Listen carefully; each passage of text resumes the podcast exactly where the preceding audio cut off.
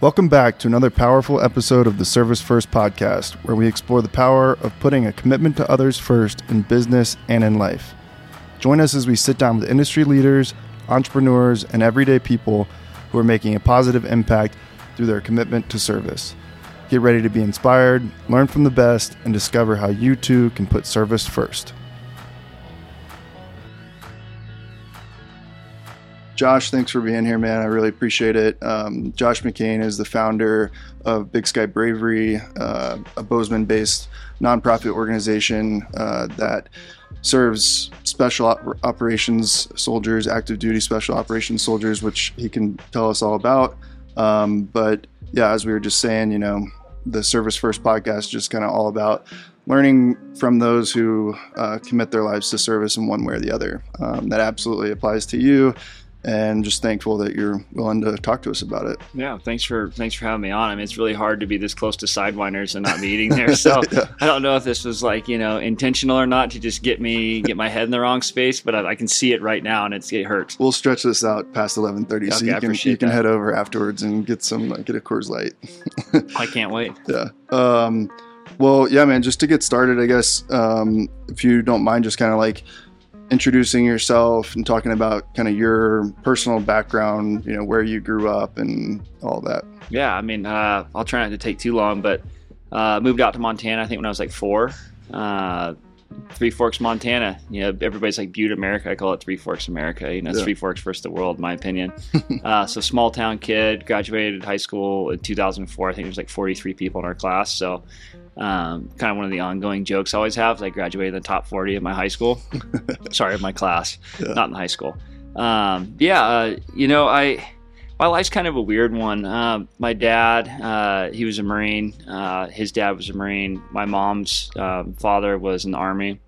Um, I have a brother-in-law who's served his entire career in special operations. But growing up at an early age, um, I loved living in Three Forks. And I loved living in Montana. I think Montana is still great now. Don't get me wrong. I mean, there's there's a lot of different people that are moving here, but I still think people value you know where they live, and they yeah. chose chose to live here for a reason. But back then, it was just you know you didn't lock your front door uh, neighbors were always there to help, and it was just a really, really, really special place. I got to grow up um, in an area that uh, um, I can only dream about. You know, I mean, I couldn't have picked a better spot. Three Forks to me is one of the best places in the world. So, uh, graduated high school in 2004. Uh, didn't know what I wanted to do. I was, I, had like, you know, shit grades in high school. I'm not gonna lie. Um, never really cared about books. I just always enjoyed being with people. Um, fortunately, there's no grades in that, right? Yeah. Uh, so you know, a lot of my friends, uh, they were going to play sports somewhere or they got into a college. I'm like, well, hell, I'm, you know, uh, my friends are gone. I don't know what I'm going to do. So uh, I, I, want, I thought about joining the service. I, I, had a lot of different things I was thinking about. Well, I knew I wanted to go to college. I was like, you know what, I, I, I want to be the first person in our family that graduated, you know, from four-year university outside of my mom. The second person technically, but uh, so I applied to this place called Georgia Southern University. Uh, I went down there for terrible reasons. Uh, they, they made a really um, awesome list at the time. It was a top 10 list. And uh, I was like, well, that sounds pretty fun. Top 10 of what? Nah, Playboy's top 10 party school. so I was go. like, yeah, why wouldn't you, you know? Yeah. Uh, so they, they, they email me back, or no, actually, I don't know if there's email at the time. They sent me like a letter. And they're like, hey, it's like the whole Forrest Gump thing, you know? It's like, you need to be right here and I was like down to here. Yeah. Um, so they said if I went to this this school, this technical school, and I got a like 3.5 GPA at this tech school, um, that they would accept me. Well, I went to the tech school. I think I got a 4.0. I mean, the, the tech school I went to was easier than the high school that I went to. you know, the high school obviously wasn't that easy, but um, so I, I, graduated from that, uh, or got done with my first year at that tech school, and then went to Georgia Southern. That's kind of to me where um, my life really started because I had a lot of responsibility. I ended up joining uh, Russian for a fraternity, um, which I had heard so many terrible things about fraternities. In the South, it's a lot different. Had the best experience with that. Um, and just kind of the, the friends that I made, you know, no one's going to go to class for you. The teachers um, in, in the college, they could care less. You're just a number, right? So, like, some of these teachers, I swear to God, in Three Forks, they probably just passed me because you know they like I made them laugh or something. But over there, like that was when I was like, man, I got a lot of responsibility. Well, it was kind of at that time in my life where um, there was a different parallel. And it was in a parallel that I had no idea about. I remember sitting in history class when I was in Three Forks and watching the invasion of Iraq. Um, I remember sitting in uh, math class in September 11th, 2001, and watching those those towers fall down. And a couple things happened to me during that point. and I come to going back a little bit, but I just remember the patriotism in our country when those towers fall. I mean, like you could see every single window um, that had a little plastic American flag on it. Everybody loved our country. You know, it was bipartisan. It's always been bipartisan, but it wasn't then. Like everybody rallied behind, you know, W. The September our, 12th mentality. Yeah, right? September 12th mentality, yeah. you know? So fast forward back to where we were at. That really like instilled like a lot of patriotic, you know, um, you know, nerves in me. I was just like, man, this is this is our country, you know. It's incredible what we're doing. Well, then the invasion of Iraq happens. I go to college. Well, when I got into college, um, my sister, uh, Allie, uh, she introduced me to her new boyfriend, who was an Army Ranger. His name's Jeremy. And I had no idea what Army Rangers were. I, I remember hearing about them for the first time, maybe the first and only time. Uh, that movie Black Hawk Down. I remember they were part of a support element there in, in Mogadishu, and I just remember meeting him. I was like, man, this dude's a badass. Like, you know. And that was when the parallel hit me. Like, he's a little like maybe a couple years older than I am, but I'm over here like slamming natty lights in college, trying to make it to class, and try not to fail out, doing what I'm doing down there. And this guy didn't even go to college, and he went straight into war. And he graduated high school in 2001, went straight into war. He was one of the first ones in Iraq, or first ones in first one into Afghanistan. I think they took the airfield, and um, that really opened up my eyes to how selfish I thought I was being, and how selfless that these yeah. these warriors are. I mean, they, they commit their entire life, and you know, I'm not going to get into like more of what I do now unless you want me to, but uh, that was an eye opener for me. I'm like, man, I'm literally living this college dream, and this guy is deploying for four and a half months every single year, and then the other time he's home, he's training up for the next deployment. They're constantly going over there, you know, into the most evil, harmful places in the world. They're not like, you know, they're, they're going to find people and kill right. them. Yeah. So like you had you had that patriotism instilled in you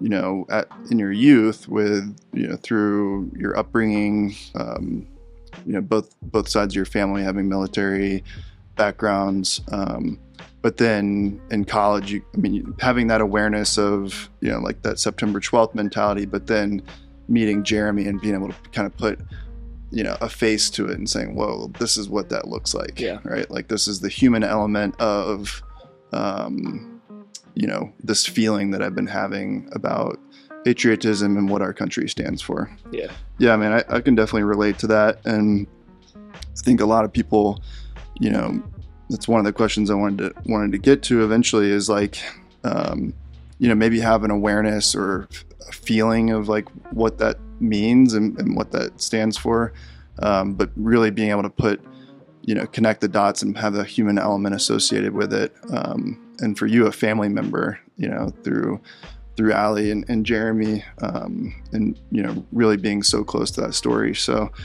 um, so you met. I didn't know that. So you met Jeremy when you were in college. Yeah, at Georgia yeah. Southern. He was like, I don't. I mean, uh, people listening to this podcast are looking at right now. I don't know how many Rangers that you've met, but they're a very rare breed of, of men.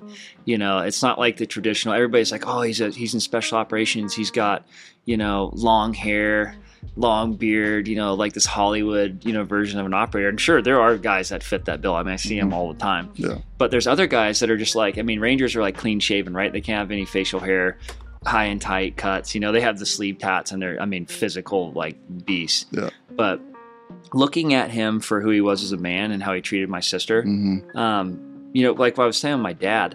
You know, my dad, uh, he he served in the Marine Corps, I think, for four and a half years. So when I was a kid, I wasn't a part of that then. That was before I met my mom. But like, I didn't grow up with anyone being at war in my family. Right.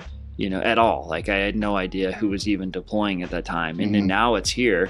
And I just remember how um, the, the, and this was just for me, so I'm not trying to be selfish about it, but like every time that he would leave, I'm like, holy shit, you know, something could happen to him. And then seeing that with my sister, and then you get calloused over time. Like my sister was telling me a story, really like it sunk in with me. And she, I didn't remember her telling me this till years later um, about ringing the doorbell.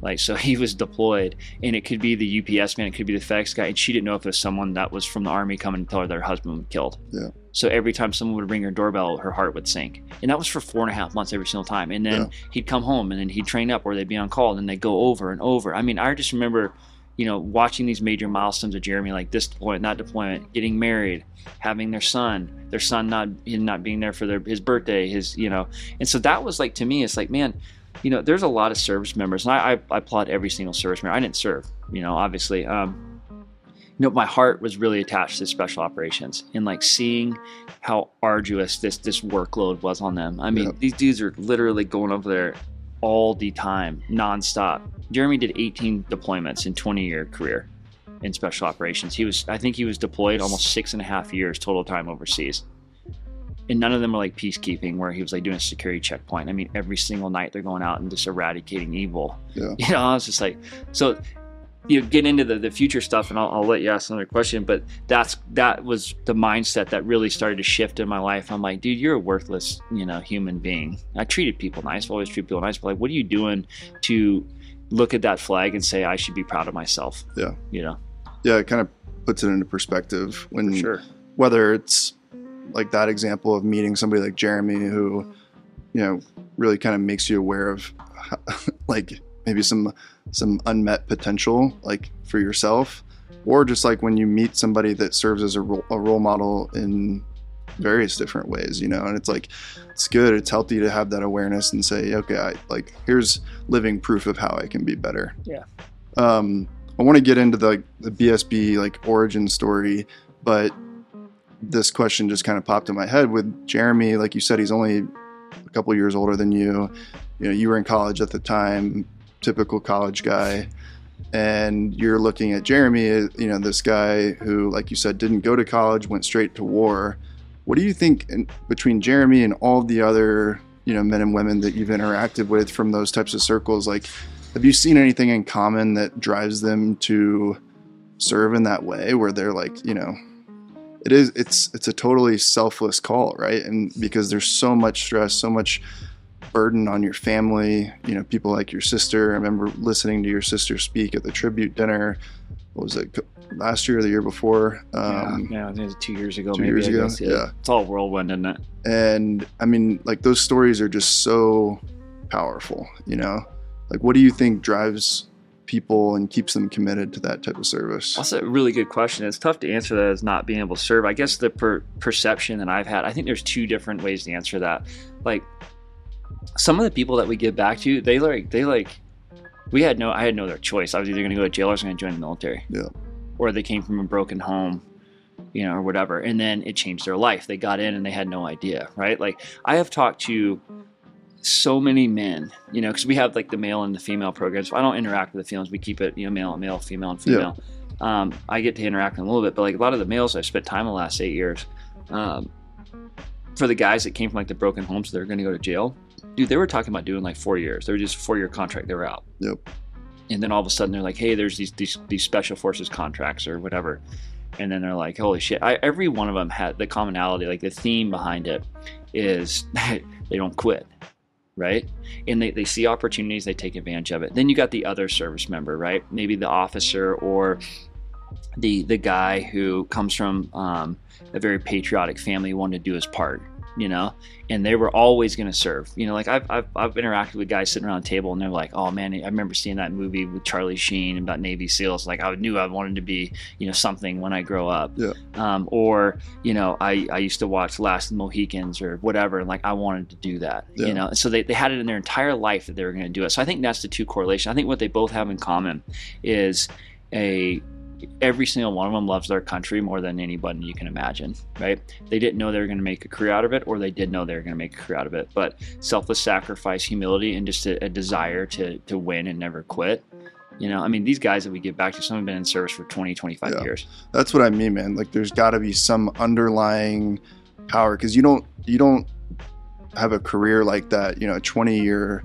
special operations career just by depending on like feeling motivated when you get out of bed every day. You know, Yeah. like there's got to be some other underlying passion that just like makes you forget about all the reasons that you shouldn't be doing that. Yeah. You know, makes you you know it over overcomes the the burden that you feel or the or the stress you get from leaving your family like like like Jeremy did you know for so many years I mean there's it's admirable and something that I think you know there's a ton of power behind where you you know have um, you know some type of influence that pushes you along whether that's patriotism or you know the American spirit or whatever it is um, you know, I've gotten to, see that a little bit, you know, through um, our network and and the people we get to spend time mm-hmm. with. Mm-hmm. But uh, it is unique, and I think that you point out a really good, you know, point that there's kind of those two sides of it. Like somebody that comes from a background with you know the expectation that that's the way their life is going to go and somebody i think the maybe like the more interesting side is the one like yeah i was going to go to jail mm-hmm. or end up killed or go into the military and then yeah, just do it for a few years until I figure something else now. out. And yeah. then it's like, well, 20 years later, my whole life has changed. Like that's a, those are amazing stories, you know, and and you see someone's life change by ha- bringing that influence into their life, you know. So like that, that whole service mentality, that like the whole, you know, origin of this this podcast, right? So like, you know, and I'm not going to speak out of context because once again, I didn't serve, and I'm not one of these units, but I've given my life to these these operators the last eight years, you know, nine years almost now, no, eight years. Um, the work that they were doing, this is kind of from the old timers, right? Not not the younger guys, but the work that they were doing, it's just like you know being a framer right? You go to that job site, pour the foundation, you build that frame up, and then you walk away from your job that day and you're like, dude, look, I just built that whole wall, right? Oh, the living room's done, you know, whatever. Like then the whole house gets built. Same as the service industry here. Like I bring my wife and kids to Sidewinders once a week. And I don't think I've ever had a bad experience. The waiter or waitress that we always have is always like, "Are your kids all right? You all right?" You know, they're they're, they're seeing that smile on my face, smile on my kid's face. We love our food. We love coming in there. You know, the American flags on the wall. So what you're doing matters, right? And you can see your hard work. You can see the fruition of it. Well, these guys that were going over there, I mean, I was paired with this one guy, um, and uh, he had been in special operations like 22, 23 years, and he got out. Well, he was part of this whole um, I forget what they call like the Baghdad SWAT era, right? And he was describing to me, and you know, not in a you know, information was open yeah. source, you know. Um, they said they go out and do four or five hits a night. They go hit somebody, go roll up, you know, place whatever, get intel, go grab that guy, and then somebody on the back end of the phone like, hey, uh, we just got intel on this, let's go hit that. So four or five targets a night. And he said I did for four months and they were they, they were getting after dudes every single night at every single target. He said we'd usually it would be very rare that we'd roll up on a target and there wouldn't be like someone there ready to fight. And he was like, well, good luck, you know. Mm-hmm. And that that that that hard work and that mission set they had back then was so arduous, you know. And some of the stuff that I think these guys are doing now is like they're waiting for that. You know, like they they got to this NFL caliber special yep. operations unit and they're kind of waiting for that and the, the op tempo. Um, you know it isn't as high as you know kind of what the old timers were telling me it was yeah. so i think that their hard work they, they want to put that to use but they don't really necessarily have um, a lot of uh, you know many opportunities. Yeah. It's like a carpenter having all the training and all the tools, and then not having lumber to build a wall For or sure. something, right? So it's gonna be yeah. really interesting to see the dynamic of, of Big Sky Bravery and and you know the special operations community to come. I mean, you turn on the news and like it seems like we're 30 minutes away from an, another World War III, right? Yeah. Whether it's China, Russia, Russian, Ukraine thing, like what's gonna happen with that? You got the cartel, you've got all these different things, and like we're seeing all this open source information of like, holy shit, like are we about to, you know, go into the next world war, shut down the economy, they pull out the draft, whatever. But these operators, I mean, you know, I think last year open source again, I think they were deployed to 74% of the countries on this on the planet. So very small footprint of people being global. Right. Right. It's kind of nuts, but I think that they want more to do. Yeah. And that's the mindset. Like, you know, you want more tables if you're a server. Yeah. You want more people to kill if you're yeah you want to like you said you want to be able to see that wall that you get that gets built. For sure. And that applies to yeah a server in a restaurant being able to kind of build the experience for people like you and your family um, and and definitely to these men and women in the SOF community that uh, that you and Big Sky Bravery serve. So on that note I kind of want to like steer back into you know the organization itself and I thought we were going to talk about my college days. So that's good. Let's just skip those, right? yeah just skip, we're just going to pass right over yeah, that Okay, good. um no yeah i want to you know i've heard this story a little bit from you but uh, i think it's really interesting and, and i love that you already kind of introduced jeremy but talk a little bit about you know from that point meeting jeremy his relationship with your sister and then how does that turn into starting up a nonprofit here in bozeman uh, serving the SOF community eight years ago Yeah, I mean, uh, I've told this one a couple times, so um, I'm gonna try to come at it a little different approach. I actually had two brother-in-laws. Um, my older sister's married to somebody in special operations as well. Hmm. They ended up getting divorced in, in 2012. Um, so he was a great guy. Uh, he's a good friend. Um, after they divorced, you know, we kind of lost contact and everything, but um, seeing it from both perspectives. So when those guys would come home from deployment, um, Jeremy would reorganize the shop every single time. Like he would always find projects to to keep himself busy. He'd had two weeks block leave. After that two weeks is up, Jeremy's back in there. You know, he's, he's getting after it. Well, the other guy, he couldn't stop moving. He got really bored. He didn't want to be stagnant, right? He needed like an outlet of decompression. So he would always like go run for God knows how many miles, do his like physical animal, um, or get on his mountain bike and always do it. And I'm like, man, I just remember seeing both of them like two completely different, you know, circumstances or um, what I'm trying to say, like outlets, right? Your garage, your house. Go run as fast as I can, or go mountain bike as fast as I can down on a trail that isn't really mountain biking. Well, I was like, man, these guys need an outlet for decompression. So Mhm. Um, during that time, it was like 2012. Um, I got married in April 2012, and I remember I looked at my wife and I was like, hey, I'm, you know, we're married now. What's your biggest dream that I can help you with? And that's my job is make sure you live a life, you know, full of purpose and you get your hit your goals, whatever. And she's like, I always want to live in a big city. I'm like, oh damn, man. Why did I ask that question? You know? so she was like, Well, I was like, Well, what, what city do you want to live in? She's like, Well, I've been to Chicago once. She's like, What about there? I was like, Christy, if you want to live in a big city, why don't we just go to New York? It's the biggest city, you know, it's the heart financial heartbeat of the world, right? Yeah. She's like, We can do that? And I'm like, We can do whatever you want. You know, figure it out. So we ended both up getting jobs. We moved there in October of 2012. We moved there two weeks before Hurricane Sandy hit. oh So we lived on uh, 81st between First and Second, the Upper East Side in Manhattan, and that was when I saw. Is this like a PG podcast, PG 13 R? Anyone listens to it? yeah okay. cuss away That's when I saw how fucked like society was. So everything below 59th Street in Manhattan was either underwater or it was off the power grid. Jeez. There was no power. There was no public transportation. All the hospitals, everything, dude. So it was like the zombie apocalypse Mhm. like everybody would come up from 59th Street up to the west side or the east side or you know Harlem wherever and the stores ran out of food as soon as that hurricane they said come stores ran out of food you know non-perishable items I didn't have non-perishable items I lived in a 400 square foot part apartment with mice you know Yeah.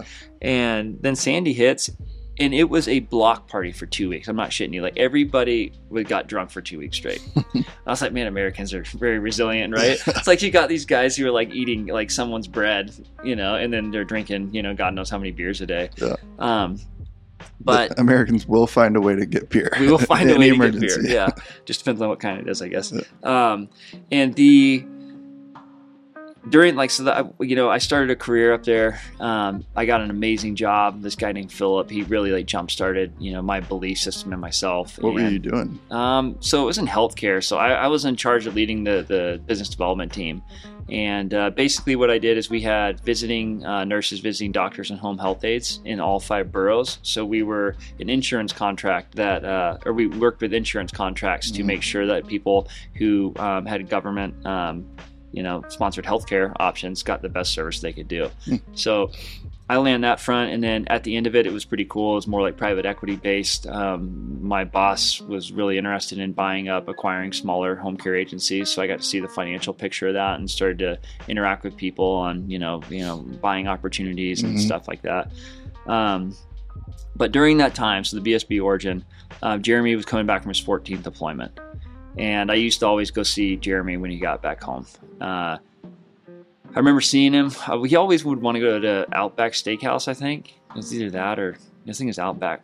And like every time he'd come back, like that dude, like a piece of him was still overseas. Like he'd lose a little bit of himself, you know. Mhm. Now I think it was a pretty tough rotation for him. I think they um, might have taken on a casualty, and a lot of them got injured. And like, I mean, 14 deployments, like holy Yeah. shit, right? Um, so I remember flying back, and uh, I just gotten a bonus, my first quarterly bonus from my my my job, and it was more money than I had ever gotten in my life. And um, I remember feeling like I was on top of the world. I'm like, oh, we can go to you know dinner somewhere, and I go buy a Rolex or something like that. Like total idiot. Should have invested and probably bought you know Amazon at the time, and Yeah. could have bought 20 Rolexes. But uh, came back to New York, and that was when I was like, dude, you are not living for the right reasons. You know, my marriage was in trouble at the time. I was more worried about money and you know my my career. I was always working, um, and then there's Jeremy. And I'm like, well, so I I made some money, so I was like, all right, I'm gonna go donate to a charity, and like you pat your back, I pat your back, you pat mine, right? My you pat my back, that means my brother-in-law is gonna come to your program and get some help. Um, couldn't find anything, couldn't find a single resource for active duty special operations or active duty in general. Yeah. Everything was, uh, you know, I'm a veteran. I'm going to go on a duck hunt, or I'm going to go fly fishing, or you know, these PTSD. A lot of amazing organizations out there, but it was it was reactive, right? The Mhm. guys were out. You need DD two fourteen when you leave the military. Well, here's my DD two fourteen. That's my ticket to get in. Yep. Like, what's going to happen to my brother-in-law? So started asking, like, well, what do they do? Like, come back off a deployment, you go see a unit psychiatrist, and you know they just make sure you're fit for duty. So they would all lie, from what I've gathered from the last eight years. I was like, well, what are they doing for you after that? And he's like, well, uh, they're going to take us to an NBA game in two months. I was like, what? You can take the NBA game? So that was when my my uh, going back to all the stuff I said earlier. You know, my dad raised me to be a patriot. My dad served everything else. I'm like, what am I doing for the American flag? Yeah. Really now for the second time, right? Because you said like originally when you were still in college meeting Jeremy, it was a little bit of a wake up call. And now you're in you know your professional career, post college, married, and having another wake up call like, holy shit, maybe there's more to this than what I'm currently doing. for sure. And Americans at the time, we had gotten we've gotten used to war. So like, you get four guys that are killed overseas. Everybody's like, oh, four guys were killed overseas. Oh my, Kardashians are on, Yeah. right? So, side note in that, I remember sitting on my office on uh, 34th, 40, 34th Street, 8th Avenue in Midtown, like shit area in Midtown. Like, don't ever go there. Um, right near Madison Square Garden, and I remember looking out the window and I saw a service member in his dress blues, and he was just like looking all over. And I was like on the eighth floor, so I'm like looking down this guy. I'm like, this guy's kind of out of place. You know, he's standing by himself, looking around, looking around, looking around, like lost. So I go down, I get on the elevator, I go down there right on the corner of 34th and 8th. I'm like, hey man, what's going on? He's like, hey, not much, you know. I was like, you're all dressed up, and he's like, yeah, I don't remember what he was there for. And I was like, you need help with something, dude? He's like, yeah, I'm trying to find this place. And I'm like, oh, it's just right here, right over there, right across the street, that golden door. And he was like, dude, thanks. He goes, I've been standing for 30 minutes, obviously confused and lost, and no one's came up. No one's come up to me. I'm like, the guy's in his dress blues. I mean, at the very least, you'd be like, just walk up to. him. I don't thank people for the service. I just say, hey, I'm really proud of you. Yeah. You know, th- you know, keep it up. So anyway, during that whole time, Jeremy gets back. That was when the the, the light kind of came over my head. I'm like, all right, I can't find a charity to donate. So I, I used to go to the cigar club called Davidoff Geneva, I think. Um, I think that's what it's called. And it's the only place in Midtown Manhattan where you could go in, you couldn't talk. There's a, a big glass, so you could see people walking on Sixth Avenue. I brought my laptop in. I just typed up this business plan called Big Sky Bravery, Hmm. and uh, it was like two hours. Kind of came up for air, and I was like, "Holy shit! Look what I, you know, that's pretty cool." Um, ran it by Jeremy that night, and uh, my wife a week before that, um, she had a laptop. She spilled beer all over her laptop, so she was using mine. So I'm in the shower because she would always get mad when I come from that cigar club. And our, our apartment at the time, this time was like 600 square feet. It wasn't 400 square feet, right? Yeah. So really high cost. Upgrade. point. Yeah, a huge upgrade. And uh, she she goes, "Hey, what is this Big Sky Bravery thing?" I was in the shower. I'm like, "Oh God," because our marriage was in trouble at the time. I mean, I I wasn't being the best husband in the world. Um, you know, I wasn't paying attention to her. I was just cared about money, my career, and everything else. And we didn't know where we wanted to go. Like she wanted to move, you know, maybe back to Alabama to be with her family, and I wanted to get out of New York City and go somewhere. I just didn't want to jeopardize my career. And I was like, at Big Sky Bravery, uh, you know, she's like, go stop. And I was like, shit. She's like, is this for Jeremy? I was like, yeah. And she was like, let's do it. She loved Jeremy too. I mean, he's an Yeah. awesome guy. So when I moved, I ran it by Jeremy. I was just like, hey man, it, will this work? Is this something you guys need? And he was like, if you can pull this off, you're going to change the tide for special operations. Oh. So walked into my uh, my office uh, that like two days later, I think, and I told my CEO, and I was like, hey, I, I quit. It took Wow. me three months to find my replacement. And uh, we packed up all of our stuff, and um, I came back to Montana. And she'd only been once for my 10 year reunion. We set up shop here in Bozeman in 20 October 2015.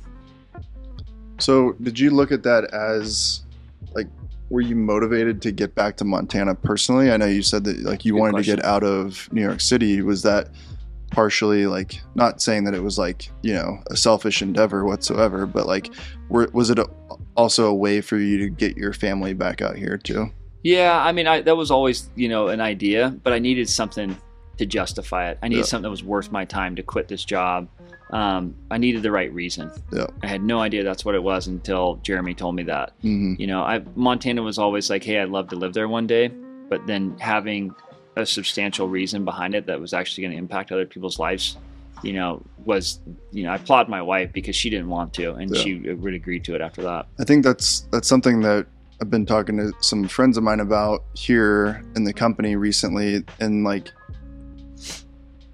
you know, it's it's easy to like come up with reasons not to do something when you feel like it's self-serving, For right? sure. When you're like, like whether it's you know something as simple as like weight loss, like if if someone feels like, well, it just it no it doesn't really impact anybody else but me, like I I can you know keep doing something, but but when you feel like it's something that you're going to serve somebody else right it's going to impact somebody else there's like a whole different level of impact behind that you know and, and i feel like that can be really motivating for people like even for for like you said when christy was like hey is this for jeremy Yeah. you know if it was something self-serving and just being like hey i really want to move us back to montana there probably would have been a hundred excuses not to do it For sure. right um, nothing against Christy whatsoever, but like when you feel like you have when you're doing something for somebody else, it's so much easier, I guess, to to pull the trigger and say, yeah, let's do it, you know, and because you're motivated by knowing that you're making that impact on others. I think that's a really interesting concept, and that you know maybe there is ways there are ways that we should be trying to implement that when we you know look at just taking care of ourselves too um, finding that motivation. But uh, but certainly with with efforts that are focused on on serving others. So when that was what like 06 or something or when, when did you guys Uh, no, the 2015. 2015 Yeah, three years before I think I came to Sidewinders for the first time. yeah Was it 2018 you guys opened? 17 17? Yeah, Yeah. two years. Yeah. Two two years of my life that was missing. so you guys set up shop in bozeman and then yeah what are those first like It's awful. few years of of building that was ano- another question i wanted to talk about is like you know you're a founder of an organization right and um, one concept that i've been trying to you know learn more about is that founder mentality bringing something from an idea you know a business plan that you wrote in the cigar lounge to reality you know what did that process look like for you Well, leasing your soul to the devil. It's the worst thing I've ever gone through in my life. Um, came back. I had two relationships here in the valley of people that had substantial money, and I remember asking one of them, like, you know, I know he's got the money. I know their family's got the money. And he was like, I'm never going to support this. I'm like, well, there goes one. The other one never get back to me. So I came back thinking that I had the world an under a firm understanding of the business world. Everybody's like, "Oh, you can make it in New York. You can make it anywhere." New York people just got to ask the question. You know, ask for the business. You know, just don't beat around the bush. Just be up front and get it. You know. So I thought that, but it didn't really work here. Um, we self-funded everything. You know, I almost went bankrupt twice getting it off the ground. Almost lost my marriage. I mean, when I thought I was giving myself to my job in New York, it was nothing compared to trying to get a nonprofit off the ground. Bozeman's an awesome place. I think there's like 700 plus charities with an operating budget. I think there's over a thousand registered 501c3s in the valley of I don't know 60 some thousand people or something like that. Mhm. I don't know. Uh, got a lot of kickback, um, but I knew it was worth it. I knew it was worth my brother-in-law. You know, um, get here in October. Our first task force was in March of 2016. I think there's two major milestones. You got to have a best friend. You got to have a cheerleader, right? Um, my best friend and cheerleader is a guy named Sean Hertz. Uh, Sean joined our board. Uh, he's a financial advisor here in town. Uh, he he was the. I've had two major blessings in Big Sky Bravery. He was number one in sequential order. Just somebody to like care about it as much as me. Um, give their time and you know mind, body, and soul to it as much as me. Uh, he helped me keep. He helped me stay grounded. He's about 20 years older than I am. Um, we ran the first task force in March of 2016. It was me, Sean Hertz, and my wife Christy. Uh, never been more nervous picking up somebody from the airport. Like these three guys in special operations came out, and these this is like you know goes back. They were all sleeve tatted, just physical specimens, right? Um, conversation was super quiet. We had no idea what a task force looked like. Mhm. You know, um, we just wanted to you know wear them down with recreation, and then hopefully they would you know want to engage in conversation with us. And wherever the conversation went, that's where it was. That week it was a learning opportunity in the best way. I remember on like night three, everybody was crying. And I'm like, seeing these guys get off the airplane, I'm like, dude, these guys could kill us in one second. And like, they had no emotion, just, you know, blank face. But then getting to know them as men, getting to know them as men, and watching them smile and be vulnerable about it, you know, I was like, good Lord. So I remember when they left, we dropped them off the airport. Sean and I and Christy just, we went to uh, Old Chicago at the time and we just sat there. I think we all three sat around the table. We didn't know what to say, but we knew what we did was worth it. Yeah. And uh, they started to send in their testimonials after that, and then we knew we were on to something we couldn't quit. Yeah, that's got to be kind of surreal because there was nothing else out there like it. I mean, there still isn't, but like you said earlier, I mean, there there really were, were no outlets for people like Jeremy and people like the the guys that came out for your first task force, right? So you're like not only f- like starting something like as a founder, but it's like a novel concept too, right? It's not like just opening another restaurant where yeah, you kind of follow the same, you know, steps of service and they all kind of function the same. You're coming up with something totally new. Yeah, it was totally new. I mean, you know, I, I've been roasted for this over the last eight years. Um, you know, I don't really do podcasts, um, but when you asked me to do it, I was like, hell yeah, you're a good friend of mine. You've given a lot to a lot of everything. I respect and admire you. So I was like, yeah, I'll absolutely do it. You get roasted a lot for saying we're the only, right? I mean, I've had other organizations reach out and like, oh, we're doing that. I'm like, well, no, you're not. You're not doing the same thing that we are. Yeah. You're doing good work, but it's not the same thing. You know, I don't know. There's no other organization out there. And I've, I've asked internally, like, what we do, is there anybody out there does it? No. Right. So we knew that we were on to something special, but I didn't know how much money it was going to cost. Mhm. right? Um, so we ran Task Force 2 uh, in June. Two people came out for that. And then we ran Task Force 3 in August. Task Force 3 was with another special operations unit. Um, a lot of guys look at it as like kind of the pinnacle of, of you know, special operations career. That was when I really opened my eyes up. I got paired with this dude. Um, he had been in their building for, man, I think three years at that time.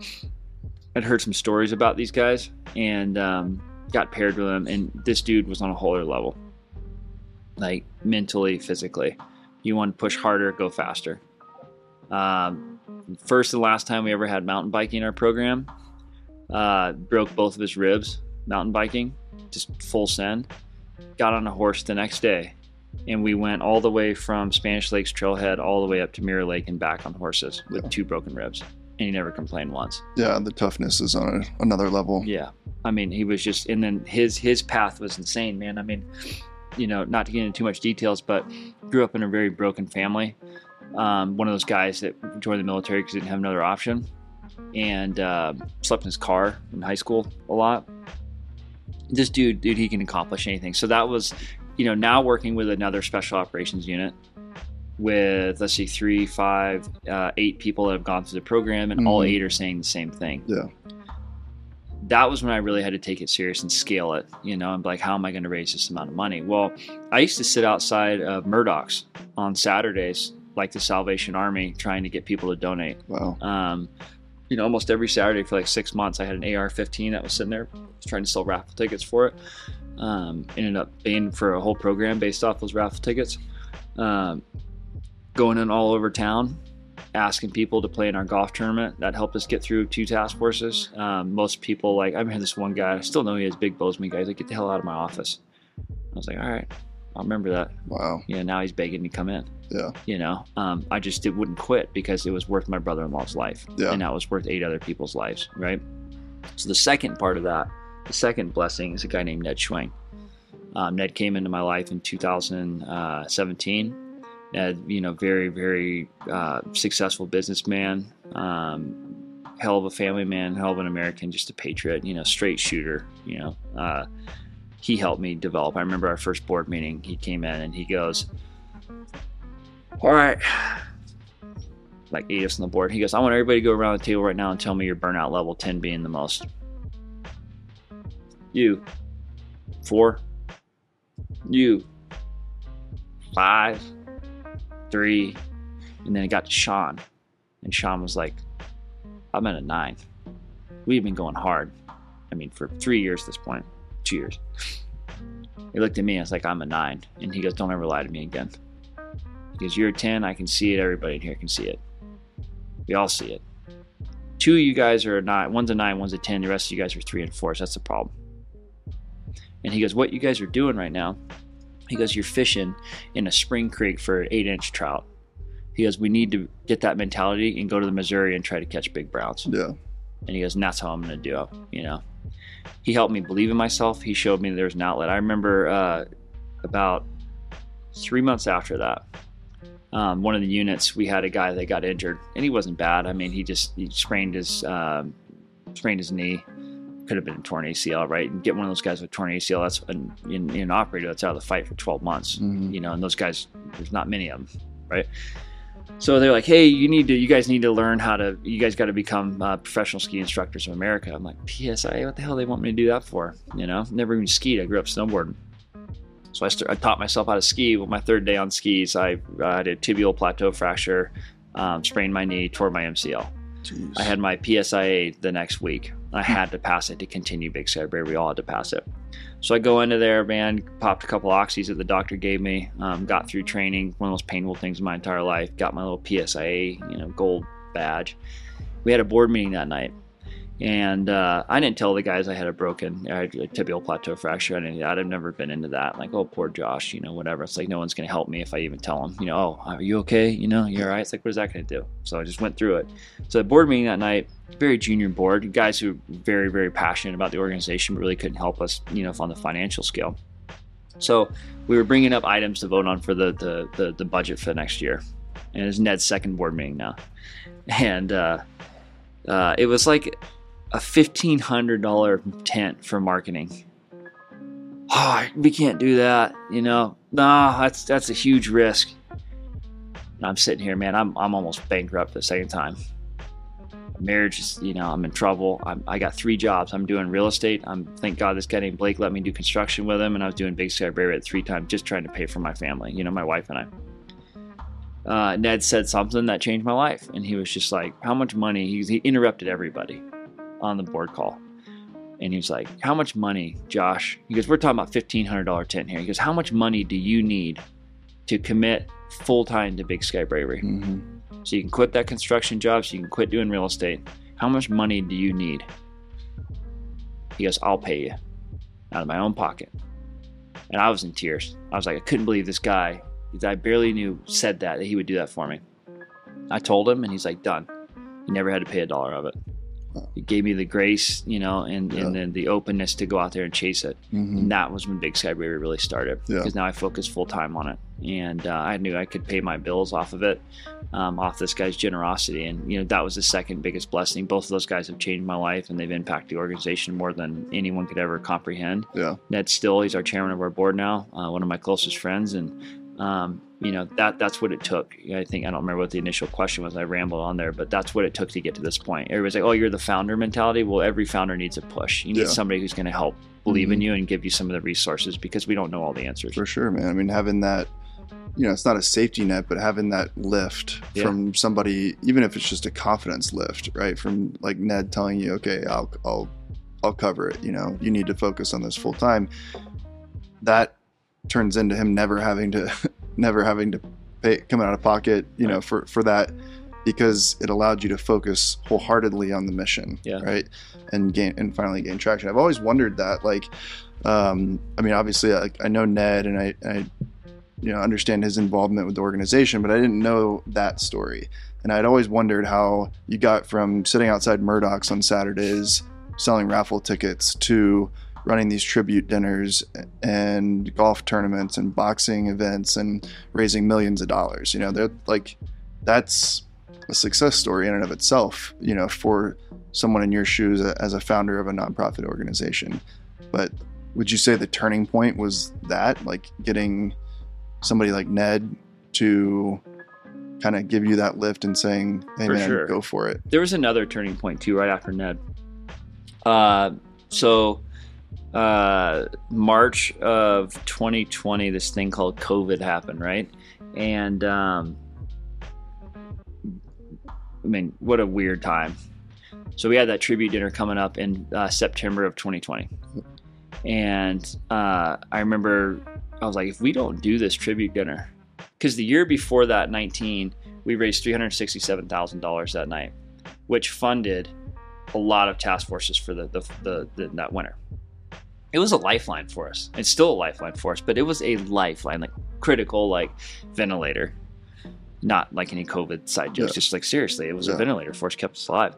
So I started selling tables for the tribute dinner, and uh, the health department found out about it. So I hired a doctor, I hired nurses to submit a- a health plan or whatever they called it, social distancing plan uh s- submitted that to the county. The guy literally pretty much told me literally told me that um, if i do this it's and, and i was the plan was approved by doctors and nurses. If i do this that they're going to throw me in jail for 30 days. And a $15000 fine. I was like well if it's, if it's either or like i'll just pay the 15 Can I prepay? yeah, can I prepay? you guys, can, can you spread that out over you know twelve months at five percent or something? But uh, it was no, it was both of them, fifteen and thirty days in jail. I considered it, man. I was like, hell, people want to show up for this thing. You know, we need it. Well, we didn't do it. Board voted it down. Uh, private equity guy in New York City. Um, I was flying to go meet him. So the tribute dinner is supposed to be in September. This is like November, and I met this couple in in Chicago before that, and they helped us buy that Sprinter van that we have. So I'm flying to to meet this guy in New York, private equity guy, and um, I land in Minneapolis. I get a message on my phone, "Hey kid, I can't meet anymore." He's like, "You know, I don't really want to meet anybody in person, and also there's too much uncertainty. You know, the, the, too much volatility in the market. I just I can't support it right now." I we were almost out of money at that time. I had uh, two full time employees and plus me. They all had mortgages. We all had the skill ability. We had all these operators on the waiting list coming in January. Well, I sat there, my hand like, oh, it's like shit. I can't breathe. You know, I didn't know what to do. Pick up the phone and called this couple out of Chicago. Two of the some, some of the greatest Americans I've ever met. She's like, "Well, hey Josh, how are you, sweetheart?" And I was like, "Good. How are you?" Good. I was like, "I gotta ask you for help." And uh, she's like, "What do you hold?" on. She's like, well, uh, "I was like, we just get get him on the phone too. I need both of you." And I told him, I was like, "I'm flying to New York, and this guy was going to give us a check." I was like, same thing that Ned told me. I told them. I was like, I need you guys to stroke us a big six-figure check to keep us operational. She goes, I'll send it tomorrow. And that funded all the winter programs for the following year. That one person, uh, you know, that I've developed this relationship with, you know, there's so many great Americans out there, but I think those are some of the, the pieces that have got us this point. You know, it's just breathing room to get to the point where you can throw a big gal. I think a lot of people come to the tribute dinner because of two reasons. I think the number one reason is they believe and they trust in me and that I'm doing the right thing with the money and I've developed relationships with donors. I think that's a huge part of it. The second is they believe in the mission Mhm. and they didn't know that special operations were coming out there. Maybe they're both tied. And I'm not trying to be boastful or anything, but when you're talking about large sums of money and support from people, you got to trust the person. Yeah. You got to develop a relationship. I can't ask people for hundred thousand dollars and be like, oh, hey, my name's Josh, you give me a hundred grand. Like there has to be some rapport and relationships there, and what the need is. So I think that's the reason why we got there. We had a lot of breathing room. We got lucky with certain people, but it was an, it was a relentless desire not to not to quit for them because they weren't quitting for us overseas. Yeah, I know. It's like every time you know we I've been at a tribute dinner or another fundraising event, and you hear those types of stories, um, you know about Big Sky Bravery in particular. It just like I don't know, gives me the chills because it just restores your your faith in America and knowing that even though people like that are gener- generally pretty silent and like you know the loudest mouths out there are you know sending a different message but there are so many of those types of people out there that that believe in what you're doing and believe in what this country stands for. Um, you know i just i love hearing hearing those stories. Well like when you got involved right? Uh, we met here in sidewinders you you started to come up with ideas for us to raise money you know at the store. There's a huge footprint. It's a perfect demographic for where we try to raise money at. Yeah. when you walk in there's a how big's an american flag? I don't know. It's huge, Yeah. and you see that and you're like hell yeah i want to be here. These Yeah. are my people Yeah. right?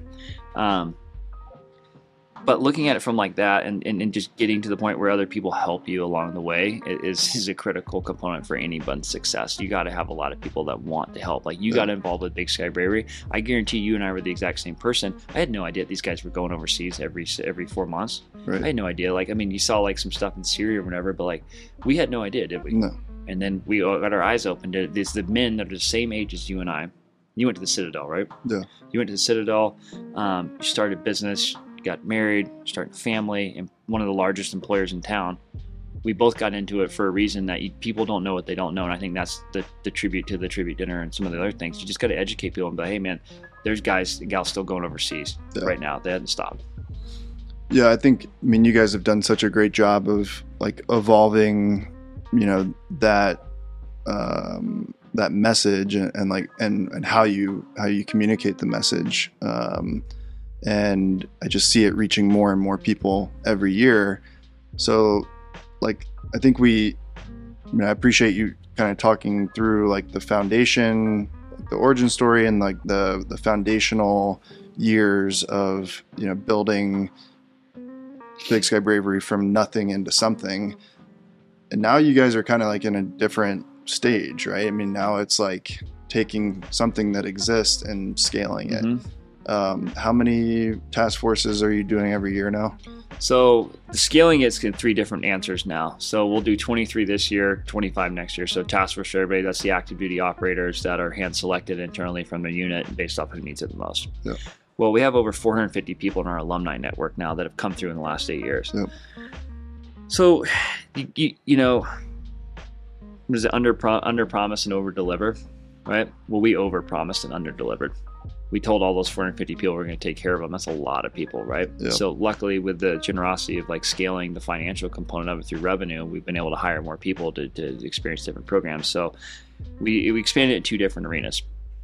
Well, number one, there's always going to be people who need our help in the alumni base, right? Guys who need some reprieve to come out here to Montana and, uh, you know, get some fresh air again, reconnect back with that volunteer they reconnected with the first time, right?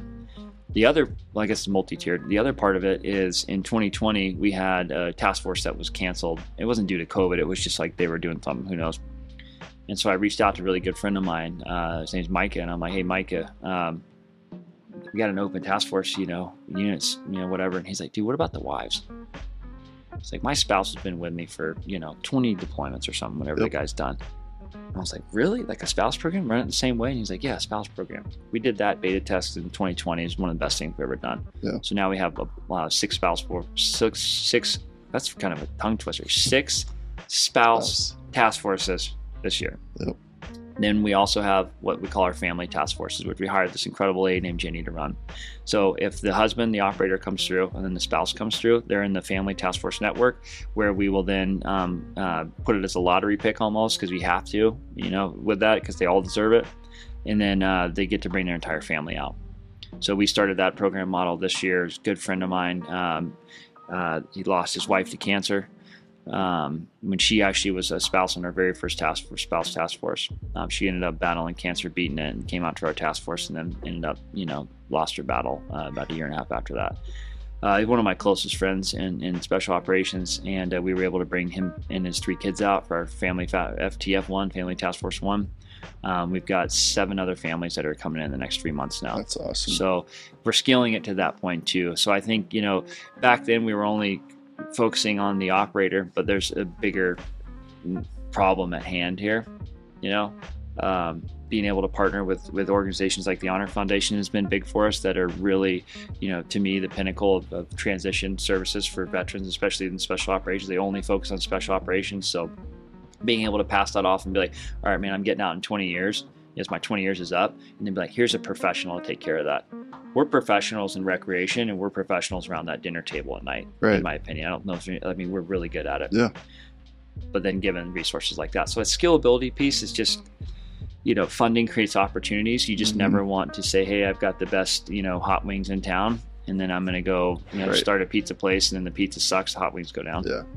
Yeah, it's like it's like menu variety, Yeah. right? I mean, like scaling and and scaling Big Sky Bravery is not just a matter of of executing more task forces every year. Now you're branching, and that uh, has an exponential impact on the organization, right? There's now exponentially more needs because, yeah, you are trying to do more task forces, but you're also doing the alumni. Um, you know the alumni retreats you're doing the the family task forces you're doing the spouse programs and so now you know what how has that shifted the dynamic within the walls of big sky bravery between staff and volunteer corps That's a really good question. I think it's really shifted the dynamic in the people that we bring out. You know, guys are dying to get their families out here, and that creates more need, right? It creates more uh, opportunities for them, and that's a, a level that we're trying to figure out how to how to scale it. And you know, quality. The staff startup, right? So you look at like a startup tech founder. That's what I consider myself a Big Sky Bravery because what we're doing in 2018 wasn't going to work for 19 wasn't going to work for 20 right? Hiring people then their job completely changed. Like we have chameleons that work for us. You have to have a, a very high level of autonomy to, Yeah. to, to survive at big sky bravery. You know i hire for that job and i'm like hey that job doesn't exist anymore. Now you're doing this Mhm. right? Do you want to do that? And everybody that works for us we look at four common values so character competency passion humility. That's what we hire off of. The, the staff has shifted in a way where um, the task forces were only sustainable based off the volunteer force. So I think this is kind of the question that you're getting at. We can have the biggest donors in the world, we can have the best image in the world, but the volunteers for Big Sky Bravery are the ones who are doing God's work. They're the ones who um, are out in the field with these individuals for the duration of the week that present the product and have the positive outcome, right? We were scaling programs, but we weren't scaling volunteers. So we really had to look at it from a, uh, uh, a, a sense of like an assessment selection, making sure that guys and gals are in it for the right reasons, going through a three and a half month process, giving them stuff to do, and then on the outcome of that, being able to trust them. It also covers us on the back end. If something happens on a task force, we can go back to their command and say, hey, this is the three and a half did month that they went through. diligence Yeah. So I, I mean, I, I feel like we're constantly evolving in the organization, but there's a common ground in Big Sky Bravery that will never um, sacrifice quality over quantity. hmm You know, what's our scalability piece in the task force? It's like, hence, when you said, how many are you doing this year? 23. Well, how many are you doing next year? 25. Right? What we're really working on now is sustainability in lodging. Building a permanent lodge in Big Sky yeah that can house you know the main lodge will be for task forces we'll have three out outposts or cabins and there'll be alumni family task forces and just miscellaneous. So we have a footprint for them for generations to come. Do you see that same process occurring? So that's kind of like that's the lodging vertical which yeah. we you know big sky bravery still depends heavily on donors For for, sure. right? Um, but you're trying to push that to like integrate within the organization. So you actually like own your own property you go to the same location for every every task force. Um, do you see see that occurring in other parts of of your operations in terms of like stuff that you currently rely on donors or on volunteers for like i don't know i guess one one way i would look at that is like Yeah, you're a lot smarter than I am. You went to a completely different college. You got to break that down in layman's terms for me. I think I understand what you're saying, but like um you know we like all of the task force directors being volunteers oh, right okay.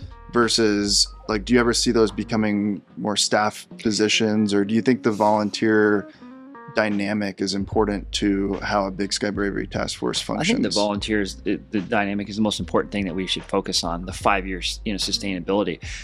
No on the the task force directors being staff because I think you lose authenticity. Like think about it from this, man. I mean, you want to talk about scaling effectively. Look what you've done here, right? Look what you and Ellie have done.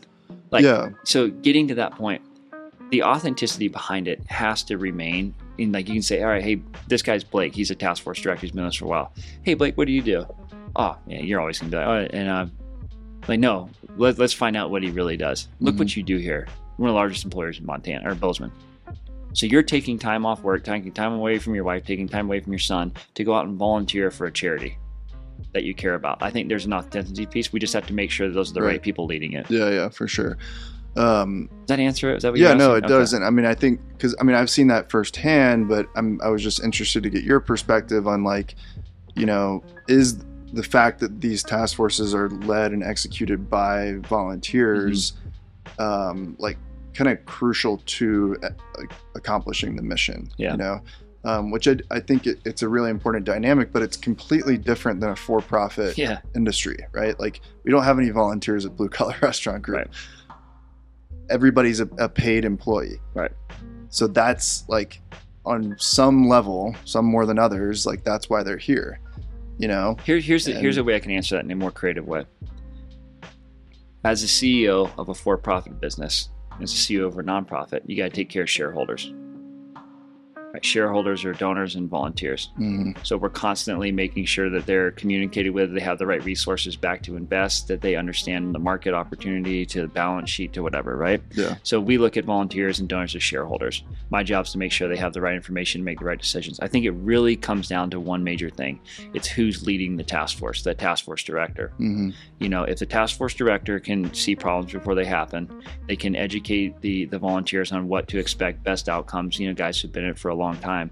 A couple of things that we're doing now that are different compared to last year is we're going to implement um, we're going to work with mental health counselors here in town and every volunteer is going to have to go see that mental health counselor within three months of leaving their task force you know just to make sure that they're okay that they're able to process the information that they've had and that they're fit to volunteer again Mhm. you know so i think it's just bettering steps to make sure it's sustainable Yeah. but volunteers are always going to be our biggest um, opportunity and our biggest problem Yeah, I get that. I mean, it's very much like you know employees in a for-profit organization. I mean, that's kind of how. Even though like you guys do have a staff at Big Sky Bravery, but you and I have talked about this before. The volunteer corps kind of is sure your staff, right? I mean, they're un- unpaid, but they're there touching the end user, just like a server in a restaurant, way more frequently than I Yeah. do, right?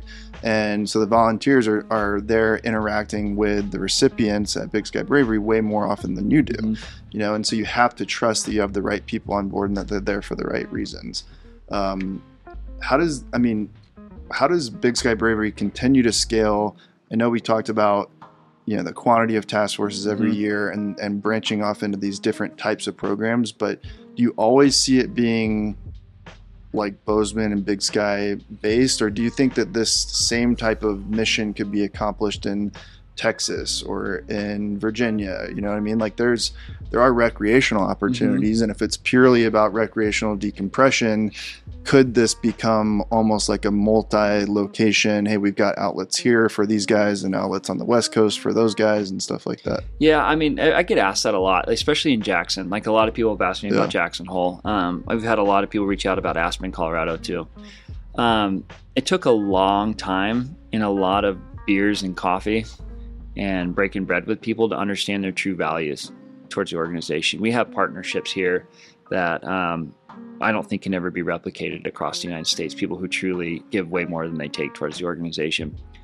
One of the things that we have going in our favor is the footprint of who we give back to. Now, numbers, you know, um, I don't truly understand the numbers, but it's not as, I mean, we give back effectively right now to about 18 to 22% of the total population that we're, our target audience is.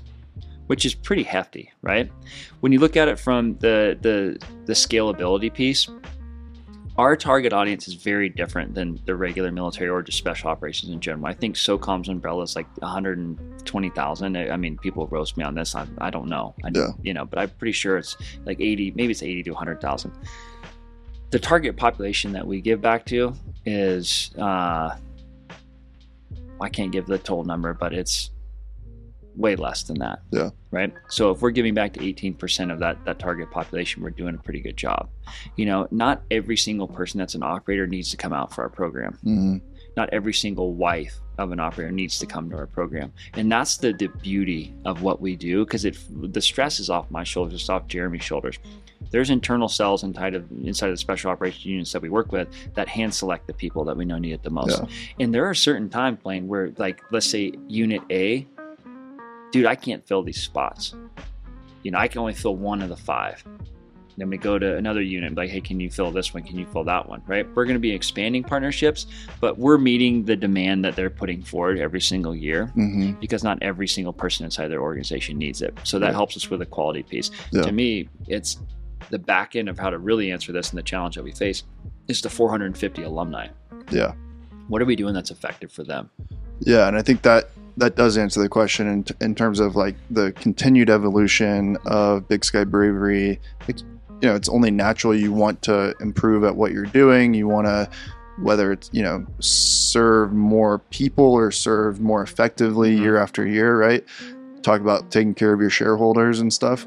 I mean, you're kind of uh, pointing this in the direction of just going like staying narrow and deep rather Mhm. than wide and shallow Yeah. right so trying to double down on on alumni double down on their families and spouses and Mhm. kids and making sure that you're really hitting that as deeply and as, as impactful as Mhm. possible per, for those individuals that you're serving rather than saying hey let's let's replicate the same experience in jackson hole and in aspen and right Yeah, and I think one of the ways that we can help with that is, you know, the nonprofit mentality is like, you know, everything that you do is perfection. You're saving the world, right? To me, it's looking at what you did last year doesn't count unless you're trying to improve it for next year. Mhm. So we look at data points every single year.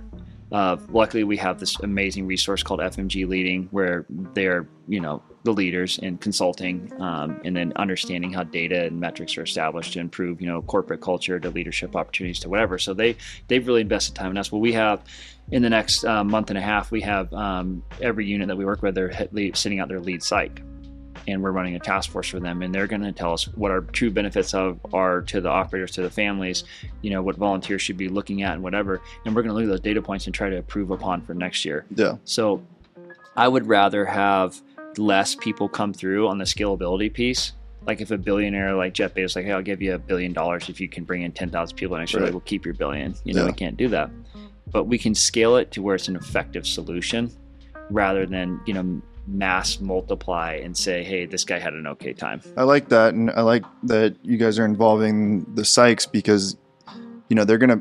You already ha- have really good metrics and you know and quantitative uh, data on what the impact is for for most of these recipients, but they're going to be able to tell you, hey, these are the things that really matter, yeah right? And like this is and this is how it translates into you know a better family dynamic or you know a better relationship with their spouse or or maybe getting back on the horse and being really motivated for their next deployment or whatever it is like whatever those goals are for the, for the organizations they're probably going to know that best Mhm. right um, yeah i think that's a that's a really good um, you know strategy uh, to accomplish that for sure. Um, one thing I know that we've been we've been talking about within you know the volunteer group is, and you touched on this, is the evolution of the volunteer selection process. Can you talk a little bit about that, and then you know how it's been going so far, how you think it's going to impact volunteer selection moving forward, and what the overall like volunteer needs are for the organization? Yeah, that, that's a that's a tough question to answer. Um, were you on DP's task force when he came in? As a recipient, No. Yeah. Okay. Um, I met him right after that. Yeah, I mean, the dude is a rock star. Yeah. Um, when I, I, I think it's like so to get down to the basis of it, like if I'm stressed about something in business, I'm not going to go talk to somebody who's in business school, right? I'm not going to. I'm not going to really listen to that person. Yeah. I'm not going to give attention to them. They don't have the credibility. They don't have the credibility. Yeah. If I want to talk about this, I'm gonna come to you and I'm like, hey Blaine, like we had a cup of coffee like three months ago. I'm, hey man, this is what I'm rolling out. This is what you're rolling out. This is my struggles. This is you know, and I'm I'm I feel safe now because I'm I know I'm not wasting my time. It's not falling on deaf ears. So when this guy came through, it was like 2018. He had just left as uh, the unit sergeant major, the unit he was he was working for at the time. I think he spent 32 years in special operations. I mean, it's insane, right? The the the, the knowledge, He's unreal. unbelievable. Yeah. He's become such a great friend and Yeah. mentor. He's the Jamie Dimon of of, special operations. He understands everything. Yeah. So he came through the task force. He called me. He's like, "Hey man, I want to move out here and I want to be a part of this." Introduced him to a realtor. Moved out here. Been one of our best volunteers since then. Well, the opportunity for volunteers was getting someone with that skill set, that knowledge base, and the understanding he has for people, especially in assessment selection. Yeah. To be to lead our, our volunteer front, we wouldn't be able to scale, or we I wouldn't feel nearly as comfortable about Big Sky Bear if he wasn't a part of it. Then we looked at our task force directors, you know, to, to be on that board. So the question I think that you asked was, um, was it more task force director based, like leadership? How do we scale leadership? What do we look for in leadership? No, I think like the fact that you brought up DP and and the process, which we don't need to like dive super deep into, but basically just understanding that the process has gotten more strenuous. It's Oh, gotten yeah. more detailed.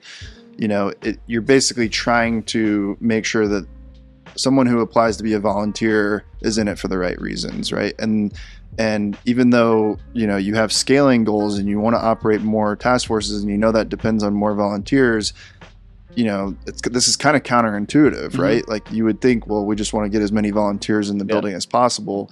You're making, you're like tightening the filter for volunteers. So, like, why is that, and how do you see that affecting the organization? Well, yeah, I mean, it's like one of the operators told me, so I'd rather go to war with five um, studs and 100 dipshits, right? Yeah. Um, to me, the first part of becoming a volunteer for Big Sky Bravery is the person who's giving you the information has to articulate it in the right setting. Mhm. If they don't, like, hey man, it's a pretty cool organization. They give back special operations. I know you didn't serve, and you know we get to go ski and snowmobile and like do all these other things in summer. Oh, it sounds badass, man. Cool. Then you get to assessment selection, and then we give them all these, you know, tedious, you know, like what the hell do I have to do this for? They're not going to want to do it. They're not all in. So you got to. First step, it starts with articulating the importance of the mission, being vulnerable, sharing experiences of what you got out of it. Mhm. Um, I think the second piece of that is like kind of what I said earlier. Is if something really hits the fan, we got to make sure that we're dotting our i's and crossing our t's back to command. So this is what we do to put in that. The importance of what we're doing for the volunteer work is they have to understand and they have to be humble enough to listen to top volunteers such as yourself to what their actual impact is towards these these individuals that Yeah. week you know how am i going to better myself i think the true thing of it is like i'll sit around the guys early on my, my biggest thing that i would look for i'd be like how's your marriage oh it's great i'm like all right you're the liar right? Total liar. There's no marriage that is great all the time Yeah. right? We all struggle. How's your job? Oh it's perfect. All right you're a liar too. It's like no how's your marriage? Man i'm, I'm, I'm all right now. You know i'm struggling a little bit with this whatever. Like i always tell volunteers i said don't ever come to a task force and you know think that you're 100% ready. Yeah. if you're 90% then that's the kind of people that we're looking for because everybody's got family financial health reasons whatever that they're struggling with.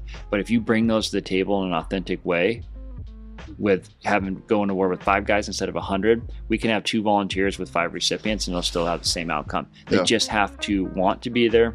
They got to be humble enough to listen, and then they have to have that character, competency, passion, humility piece of them that that, that says, "I'm going to step away from my wife and my kids and my career for one week and give it back to these individuals I've never met and I didn't know existed."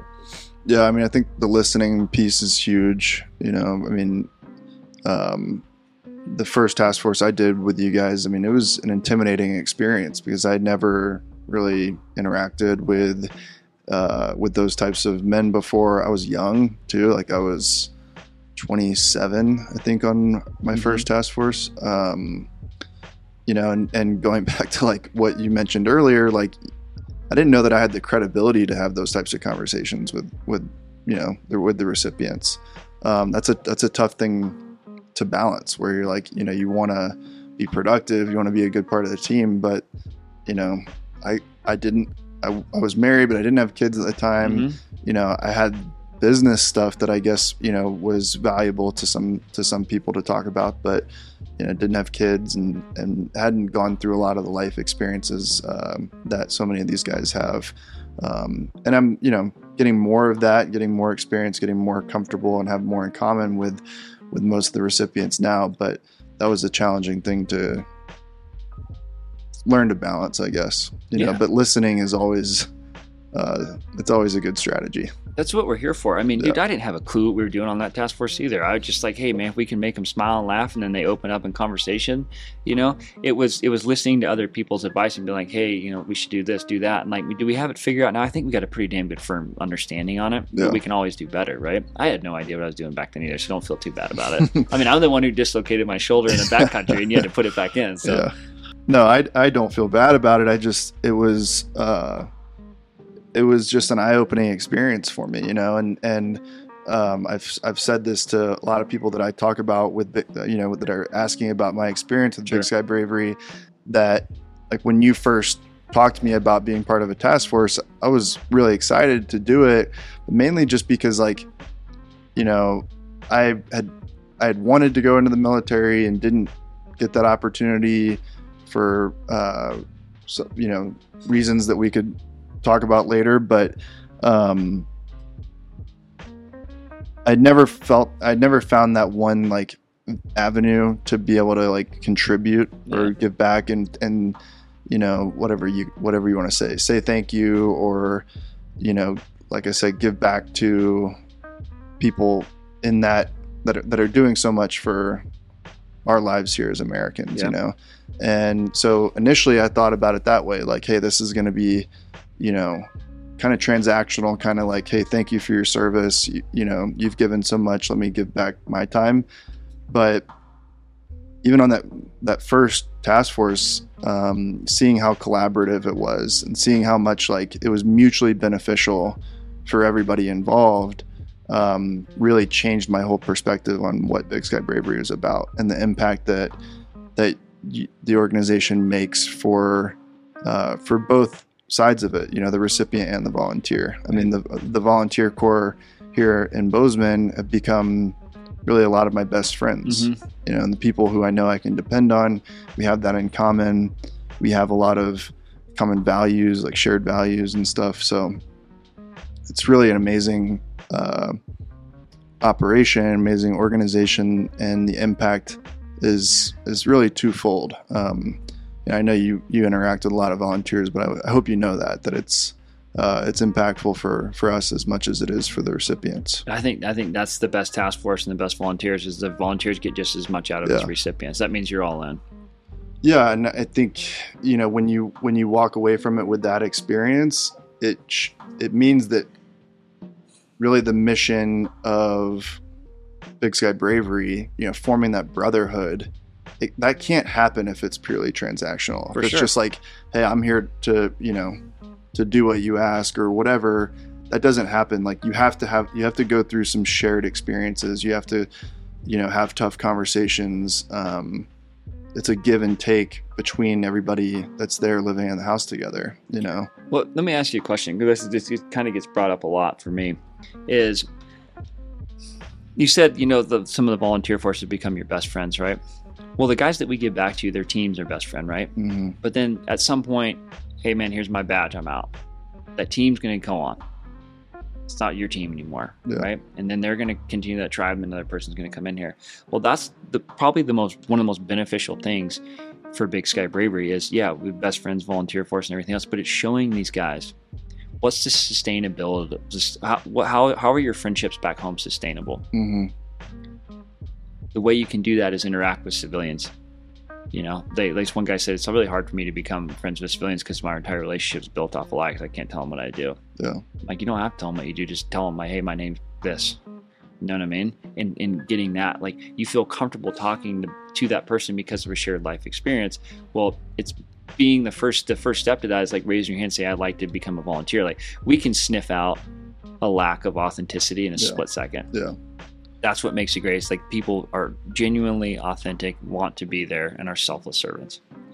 Yeah, I know we talk about that within volunteer training, and you know, as as a task force director, I know I, I touch on this before every task force with the other volunteers on my program. That it all starts with that foundation of trust, Mhm. right? And what Big Sky Bravery offers is that the recipients can come in and even though that you know a lot of them still come in you know with their guard up a little bit, at least they know that especially after many years of, of you guys operating these these task forces and they've heard from other guys in their unit or people they've worked with yeah big sky bravery is you know it's a legit Mhm. organization they're great they're great volunteers so as soon as we meet them at the airport generally you know they know that the volunteers are there for the right Mhm. reasons and that and like right away kind of sets the foundation for the week it sets the foundation for us to have you know meaningful conversations sure. and be able to let your guard down and be vulnerable Yeah. Yeah.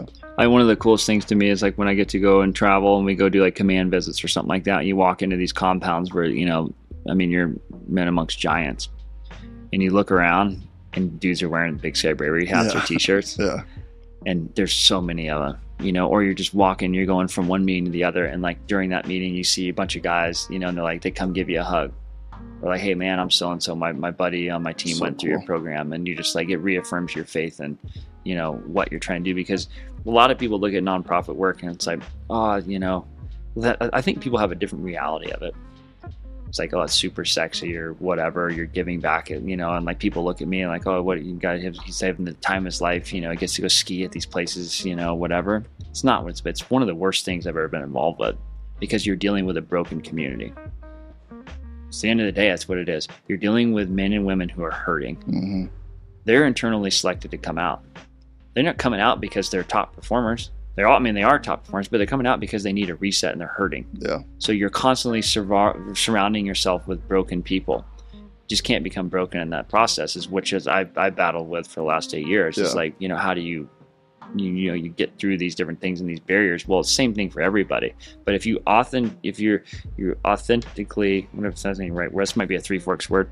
Um, if you genuinely want to be able to go with genuine, you're going to have a great outcome from the volunteer side of it, and the recipient's going to see that. hmm But the recipient's got to be want to be there too. yeah yeah for sure and that you're kind of relying on the on their the unit's leadership to make sure Yeah. that they're making the right selections too about getting getting people out there but i think that's that's a really cool impact that that you're making and that you've actually got you know full on advocacy from the operators like you said when you're going to these command visits and seeing them wear the merch and and represent the brand i mean that's that's kind of like best case Dude, scenario four years right? ago. So I get done doing a brief.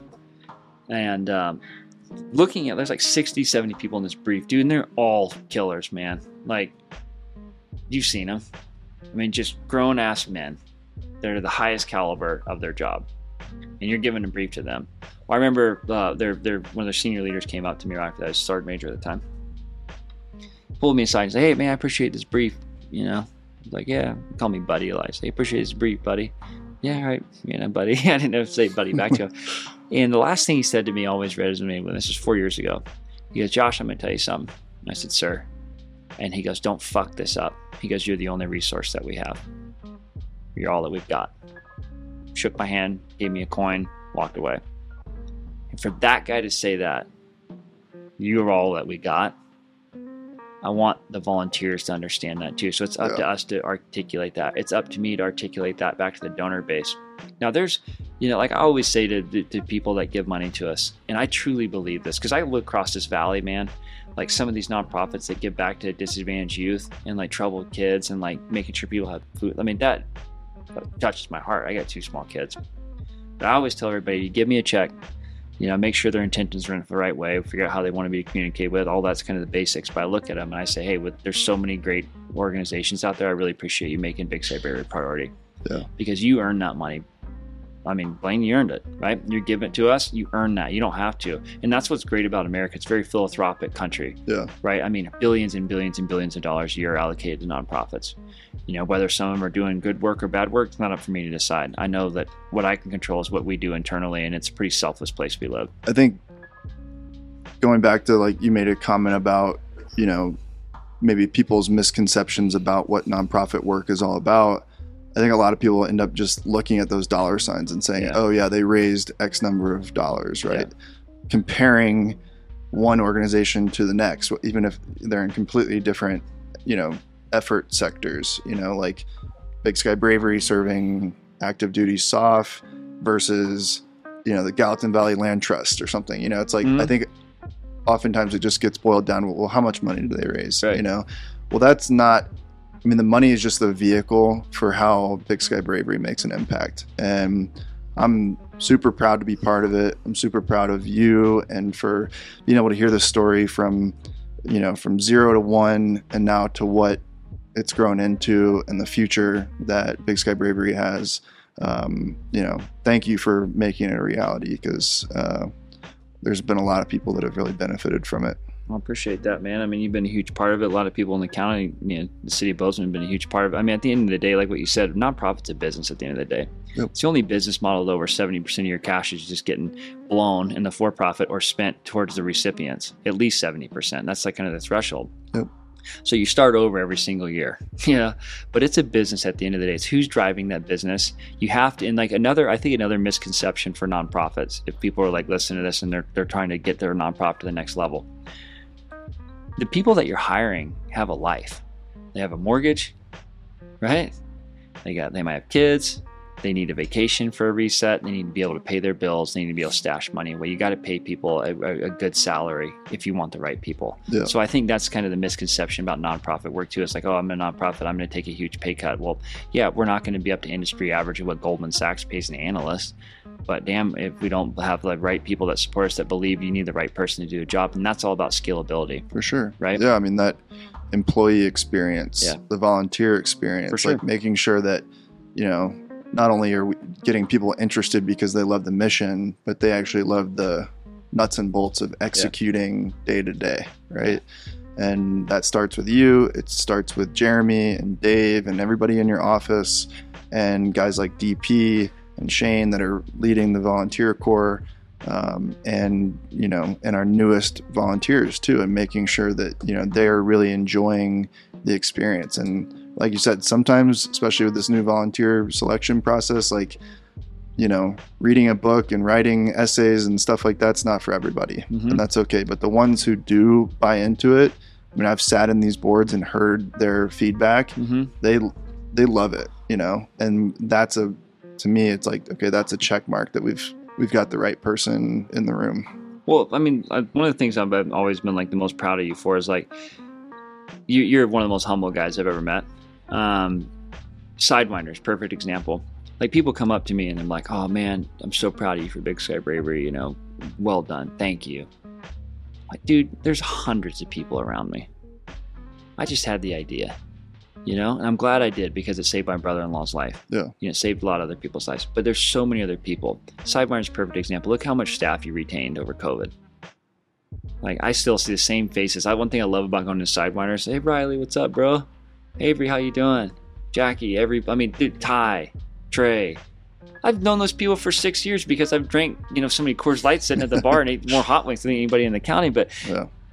you, ha- it all starts with humility and taking care of the right people. Like how you retain staff over that is still one of the most impressive things I've ever seen. How you treat people. You can't go. I get those hot wings; they get delivered to my table. You might not know that person is who delivered it, but they're there for the right reasons. Everybody wants to work there, so humbleness, man. And there's so many other people that have supported, you know, for me to even get to this point where we can talk about it. Well, I can tell people. you that, you know, at least from my perspective, and I'm sure this is true for so many other volunteers uh, and recipients that have been part of part of the organization uh, at one time or another. That type of, you know, what you see at Sidewinders, what you see in our company, is hugely impacted by my experience at the Big Sky Bravery. Really? I mean, I talk about things, you know, with our leadership team, with new employees. There's there's elements that I've taken from my conversations and interactions with recipients on task forces that are like literally in our employee handbook. They're literally in our training documents and and our leadership development stuff. I mean, um, I had a conversation with a, a recipient on one of my first task forces, and he told me about a uh, post-it note that he keeps on his computer screen because he had learned from bad leadership over his career that he had three leadership characteristics that he felt like were crucial to you know kind of the foundation of any good leader humble credible and approachable. And that's like it's something we talk about in the in this company every day. And and of course that you know it trickles down or, or connects with every employee in our organization at, at one level or another you know and so um, it goes both ways i guess is what i'm saying you know. That's amazing. we, uh, people like myself and and the other volunteers get a, like i said earlier just as much out of this as as the recipients do so it's uh it's pretty awesome what what you guys have created and you know just looking forward to the future with it too. I appreciate you man. Uh enjoy the conversation today. Yeah. Always nice just talking to somebody that I truly care about and respect and appreciate. Thanks, so same to you. Thanks, brother. Yeah, appreciate it, dude. Yeah, appreciate you. Love you. Yeah, Thanks for tuning in to another episode of the Service First podcast. Join us on our mission to spread the word and inspire others to lead with a service first mindset by sharing this episode with your friends and colleagues. Don't forget to rate, review, and subscribe to the Service First podcast on your favorite platform. We can't wait to connect with you and continue this important conversation about service, community, and leadership.